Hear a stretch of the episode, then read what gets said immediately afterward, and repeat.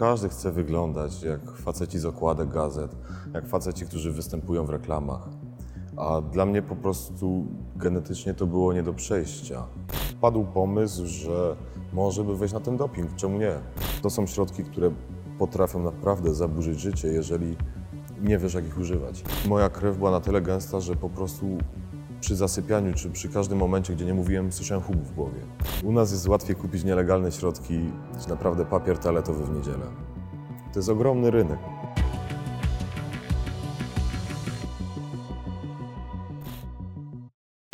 Michał, od niecałych dwóch lat z większymi bądź mniejszymi przerwami jesteś na dopingu. Dlaczego się na to zdecydowałeś? Dlaczego? Chyba powód jest prosty, wiesz, każdy chce wyglądać jak faceci z okładek gazet, jak faceci, którzy występują w reklamach. A dla mnie po prostu genetycznie to było nie do przejścia. Bardzo długi okres czasu spędziłem na treningu. Efekty były, nie można powiedzieć, że nie było. Tylko one były po prostu umiarkowane, albo nawet czasami były okresy, gdzie była taka stagnacja, że nic nie ruszało. I uznałem, że sięgnę po środki, które w tym pomogą. A dlaczego wygląd jest dla ciebie tak ważny? Jest wiele osób, które zupełnie się tym nie przejmują. No warto powiedzieć o tym, że ja przez większość swojego życia, przez 18 lat byłem skrajnie otyły.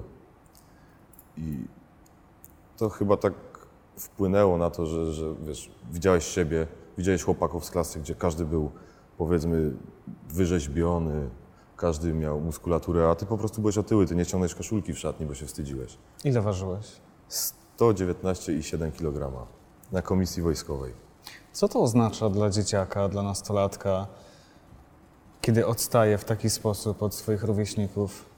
Posłuchaj, to jest y, dla dziecka do pewnego etapu życia. Ja nie miałem tej świadomości. Ja wiedziałem, że jestem troszkę inny, ale nie wiedziałem, że, że to jest aż tak. I posłuchaj, są przykre sytuacje, gdzie chłopaki grali w piłkę nożną na boisku. No to mówię, też sobie pojadę pograć w piłkę. Podjechałem na boisko. Przyszli, ja wtedy byłem w czwartej podstawówce bodajże. Przyszli chłopaki z szóstej podstawówki. Nie dość, że, zostałem może nie pobity, ale bardzo mocno uszkodzony. Do tego spuścili mi, wiesz, powietrze z kół w rowerze i uznali, że jak jestem gruby, no to to wypada iść piechotą. No i teraz tak, nie powiesz o tym rodzicom, no bo będzie potem jeszcze gorzej, bo ty wiesz, że do tej szkoły z tymi ludźmi jeszcze, jeszcze przez jakiś czas. No i takich przykrych sytuacji jest więcej, wiesz. I to jest, może na pewnym etapie życia to już zanika, gdzie tam masz 40 lat i masz brzuszek. Nie ma tego, ale jeżeli chodzisz do szkoły, to jest naprawdę brutalne. Przychodzę do gimnazjum, skończyła się podstawówka, skończył się powiedzmy ten koszmar, gdzie przychodzę do gimnazjum, wtedy jeszcze była nasza klasa. Czytam na forum po pierwszym dniu, widzieliście tego Michała, grubą bekę i wiesz, no spalony na całe trzy lata jesteś. No i w końcu gdzieś po tej komisji wojskowej, tak jakoś to pękło, no i zacząłem robić te redukcje. Co się wydarzyło na komisji wojskowej? Słuchaj, komisja wojskowa, rozkład pomieszczeń był taki, że z szatni y, do gabinetu lekarza musiałeś przejść 20 metrów taką dużą salą, gdzie wszyscy oczekiwali na swoje wejście. I wyobraź sobie, że teraz masz wszystkich znajomych, masz ludzi, których tam widzisz w szkole, nie w szkole, w otoczeniu, a ty masz brzuch tak duży, że nie widzisz stóp i do tego krwawe rozstępy na całym ciele. No bo to trzeba się umówić, te rozstępy były i dalej są. I teraz idziesz w samych bokserkach przez całą salę. Tylko wiesz, słyszysz podtrzymywanie się, coś tam ten, a widziałeś to, a tamto. No to, to był marsz żałobny dosłownie. To było bardzo przykre. To był dla ciebie jakiś taki moment przełomowy, Straszny. kiedy zawziąłeś się? Tak, ja wtedy zrozumiałem, że to, co robię, nie ma sensu. Przecież te krwawe rozstępy jak u kobiety w ciąży. I wiesz, ja nie zwracam uwagi zupełnie na jedzenie. I wtedy pamiętam, to była noc, noc po tej komisji wojskowej, gdzie zmieniłem całe myślenie o 180 stopni. Zupełnie. I na pewnym etapie to było ok. Też to było fajne, bo tam zrzuciłem 10, zrzuciłem 20 kilo, zrzuciłem 30 kilo. Przy 40 kilogramach już się pojawiały jakieś tam alarmy ze strony rodziców, że może za dużo. I zaczęła się robić patologiczna sytuacja, gdzie przestałem mieć w ogóle i zrzuciłem na 61 kg wagę. W jaki sposób udało ci się y, tak dużo zrzucić? 60 kg? Tak. Niecałe tam 58. W jaki sposób? Przestałem jeść. Zacząłem biegać dużo. Biegałem bardzo dużo. W momencie, kiedy zjadłeś coś, bo były omdlenia, to występowało na co dzień, to musiałeś coś zjeść. Zjadłeś, to idziesz spać i masz wyrzuty sumienia, jakbyś kogoś zabił. Musisz iść biegać, bo będziesz rano gruby. I wiesz, to był taki koszmar, do którego nie chciałem dopuścić. No i tak się zapędziłem w taką patologiczną sytuację, gdzie y, to był wrzesień, ja wtedy czekałem na przystanku. Przyszła sąsiadka. Ja jestem z mojego miasta, gdzie wszyscy plotkują. I ta sąsiadka, czy ja znam tego chłopaka z tamtego domu, bo on to chyba ma nowotwór. Koleżanka go widziała w sklepie, to mu śmierć z oczu patrzy. I wiesz, ja słuchałem o sobie. To było, O sobie, to było o była mnie. opowieść o tobie, Tak, tylko to było ona o mnie. nie poznała? Nie poznała mnie zupełnie. Nikt mnie wtedy nie poznał. Ja tak słuchałem, no to mówię, to już chyba jest stop. No ale nie, oczywiście nie było stopu, ja to ciągnąłem bardzo długo. Nikt cię nie powstrzymywał? Próbowali, ale wiesz, zapewniałem, że wszystko jest okej. Bo póki faktycznie wtedy te omdlenia mi się nie zdarzały, no to powiedz, powiedzmy, że to było wszystko okej. Ale doszło do takiego etapu, gdzie ja szedłem do tej szkoły, bo musiałem. Nie mogłem nie chodzić. Wracałem, kładłem się do łóżka, spałem do 20, potem szedłem biegać. No i tak wyglądało całe moje życie wtedy. Co z samooceną? Czy ona się wtedy polepszyła? Nie, absolutnie, było jeszcze gorzej, wiesz. Ja pamiętam, wtedy znowu nabawiłem się takich kompleksów, że jestem za chudy, wiesz. Ja pamiętam pierwszy wypadek na WF, jaki miałem, jak byłem szczupły. Yy, Leciał za mną kolega, coś mi tam kopnął w nogę. Pierwszy raz uderzyłem miednicą, pierwszy raz uderzyłem obojczykiem. Ja nie wiedziałem, że te kości tak bolą, uwierzcie mi. Ja przez dwa dni nie spałem, bo miałem sine całe biodro. I to był taki szok dla mnie, że wiesz, wszyscy się śmiali, że worek kości wylądował, bo wiesz, huk był dosłownie jak, jak kości o podłogę. I to był jakiś taki moment, kiedy powiedziałem, dość już chyba, dość, wystarczy. Co wydarzyło się później? No później y, byłem cały czas w tym świecie siłowni. To był jakiś tam mój sport, który uprawiałem, który lubiłem. No i zacząłem budować masę mięśniową. Wiesz, zupełnie nie wiedziałem, jak to się robi. Ile mogłem mieć wiedzy, skoro zupełnie mnie temat nie dotyczył. Nigdy się o tym nie uczyłem. I potem zacząłem się zagłębiać, wiesz, minął rok, minął drugi rok. Widziałem, że mi się to nie udaje i, i w końcu po jakimś tam jednym spotkaniu, drugim spotkaniu padł pomysł, że może by wejść na ten doping, czemu nie? Przecież niektórzy mówią, że to jest droga na skróty. Jaka to jest droga na skróty, jak ćwiczysz adekwatnie do swoich możliwości? Wiem, jak wyglądają moje treningi, wiem, jak wyglądają te treningi teraz. Ile skutków ubocznych, gdzie ja w miesiąc miałem przyrosty siły takie, że po prostu kontuzje się robiły. W każdym stawie miałeś kontuzję. Naderwany biceps, kontuzje łokci, kontuzje nadgarstków. Bo po prostu nie nadążał organizm za siłą. Czy ty miałeś jakąś wiedzę na ten temat, na temat tych substancji, jak to zażywać, jakie to ma skutki? Skrajnie mało. Ja z grubsza wiedziałem, co jak działa. Tylko to było na zasadzie, że wiesz, jest załóżmy jeden środek, wiesz, że on powoduje tam budowanie masy mięśniowej, bo to o to się rozchodziło. I, I po prostu go brałeś w ciemno. A o skutkach ubocznych zacząłem czytać w trakcie, jak już je miałem, wiesz? I to był błąd chyba największy. Bo temu wszystkiemu da się zapobiec, jeżeli znasz swój organizm. Jakie błędy popełniałeś? Na początku dawki to był pierwszy błąd, bo dawki były dużo większe niż powinienem. Drugi błąd był taki, że nie brałem kompletnie, brałem tylko jeden środek. A cały cykl wygląda tak, że bierzesz środki i bierzesz jeszcze masę innych rzeczy na skutki uboczne. I nie brałem tego, bo nie wiedziałem. Ja nie wiedziałem, że podając sobie jeden hormon, reszta hormonów albo będzie powyżej normy, albo w ogóle wykluczy ich z działania. Nie miałem o tym pojęcia, wiesz? dopiero później się dowiadywałem. Czy byłeś w tym odosobniony, czy twoi znajomi podobnie sięgali po doping? Słuchaj, po czasie dowiedziałem się, że podobnie, bo nikt ci tego nie powiedział. Tak, wiesz, przychodzisz na siłownię, no nikt nie mówi, jestem na bombie, jestem na bombie. Tam wchodziłeś po prostu, widziałeś chłopaków, którzy są sporzy, zap- zaprzyjaźniłem się i dopiero później wyszło, ty też, ty też, no ja też. I A skąd bierze się substancje? No bo przecież nie kupisz ich w sklepie. posłuchaj, u nas jest łatwiej kupić nielegalne środki niż naprawdę papier toaletowy w niedzielę. To jest ogromny rynek. Masz pieniążki, płacisz. I dostęp jest nie tylko na żywo, jest online. Wszędzie tego jest pełno. Czyli dostępność nie była przeszkodą. Nie, absolutnie. To nie jest problem żaden. Wspomniałeś o skutkach ubocznych. Co się działo? Pierwszy skutek uboczny, który ja doświadczyłem na sobie, to był trądzik. Okropny. Ja nie wiedziałem, jak sobie z tym poradzić. Masz trądzik na klatce piersiowej, na barkach, na plecach, na twarzy, na szyi, wszędzie. I nie wiedziałem, że u mnie wystąpi ten trądzik. I za późno zareagowałem. Zareagowałem w stanie, kiedy mam już blizny.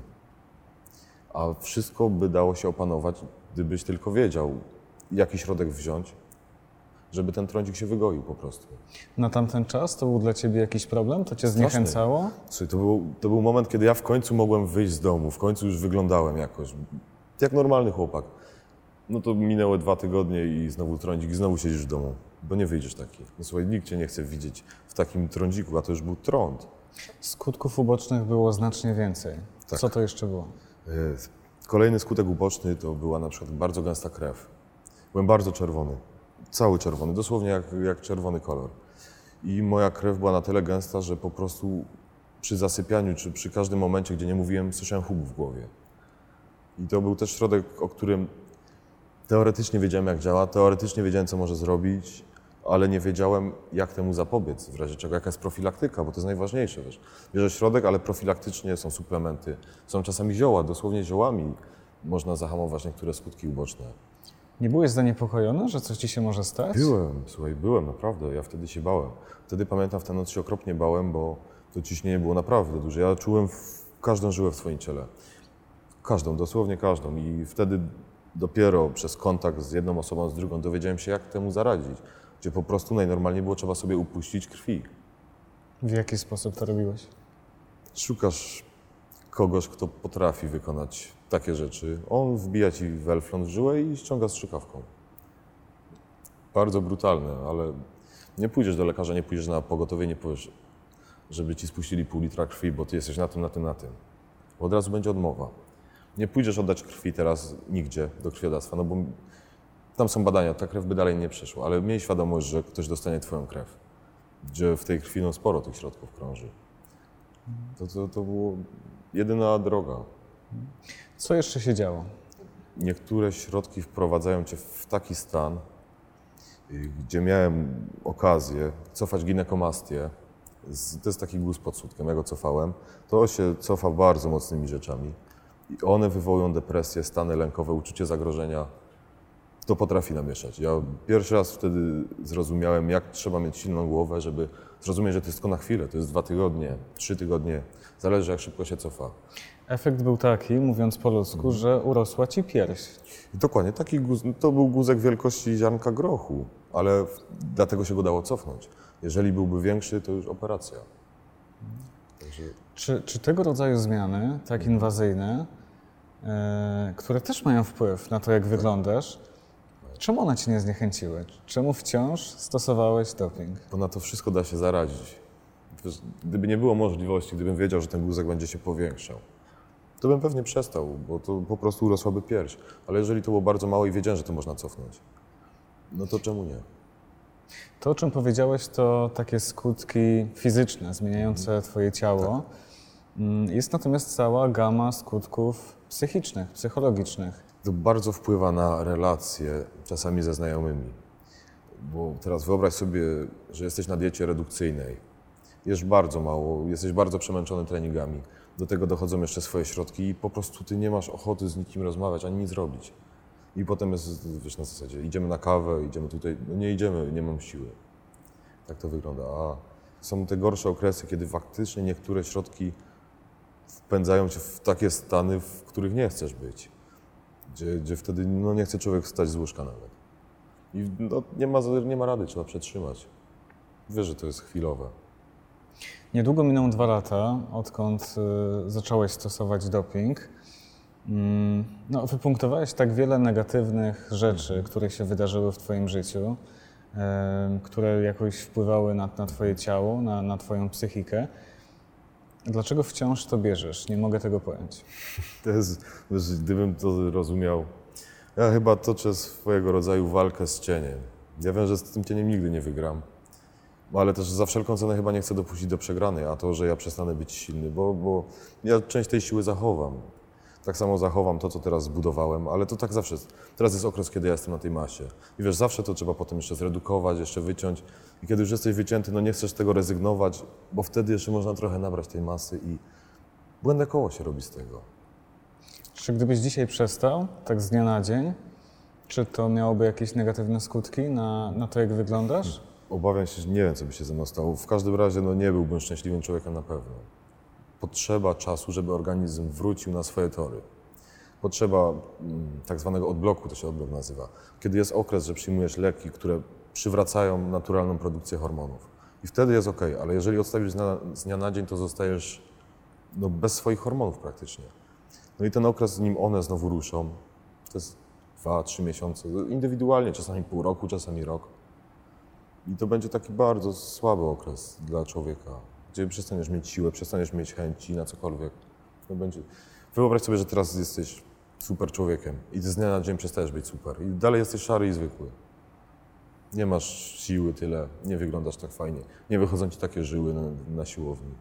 Nie masz przede wszystkim tyle energii, gdzie u mnie regeneracja jest no świetna, 6 godzin snu i wiesz, przy ciężkich treningach jestem zregenerowany. I teraz ten sen by musiał być dłuższy, a dalej bym był niewyspany, dalej byłbyś zmęczony, dalej byś miał, nie wiem, bóle mięśni, bóle stawów.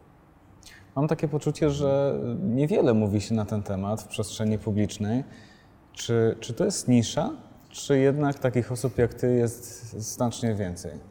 Słuchaj, takich osób jak ja jest sporo, naprawdę. No, doping jest bardzo popularny w sporcie i nie tylko, chodzi o siłownię. Każdy myli doping, każdy facet z mięśniami, on jest na dopingu na pewno, a kolarze, o tym się nie mówi, którzy jeżdżą po 500-600 kilometrów. To nie, jest, to nie są możliwości normalnego organizmu. Statystyka jest duża, dużo chłopaków jest na dopingu. Naprawdę dużo. Jak długo zamierzasz to brać? To są tabletki, zastrzyki? Zastrzyki. To się wszystko podaje domięśniowo, podskórnie. Bardzo dużo zależy od człowieka. Tabletki oczywiście też. Jak długo zamierzam brać? Nie wiem. Nie myślę o tym. To jest bardzo trudne pytanie, bo Pytam o to dlatego, że dwa lata no to już jest taki czas, Jest czasu, kiedy chyba należałoby to odstawić. patrząc pod względem rozwijania siebie, to nigdy nie powiesz tak, że już jest ok. Zawsze się będziesz chciał rozwijać. Te środki mi pomagają i dlatego to jest takie ciężkie w tym. I kiedy przestanę, nie wiem. Nie jestem w stanie ci teraz powiedzieć. Być może jutro. Być może wrócę do domu i powiem, po co ci to? Tak może być.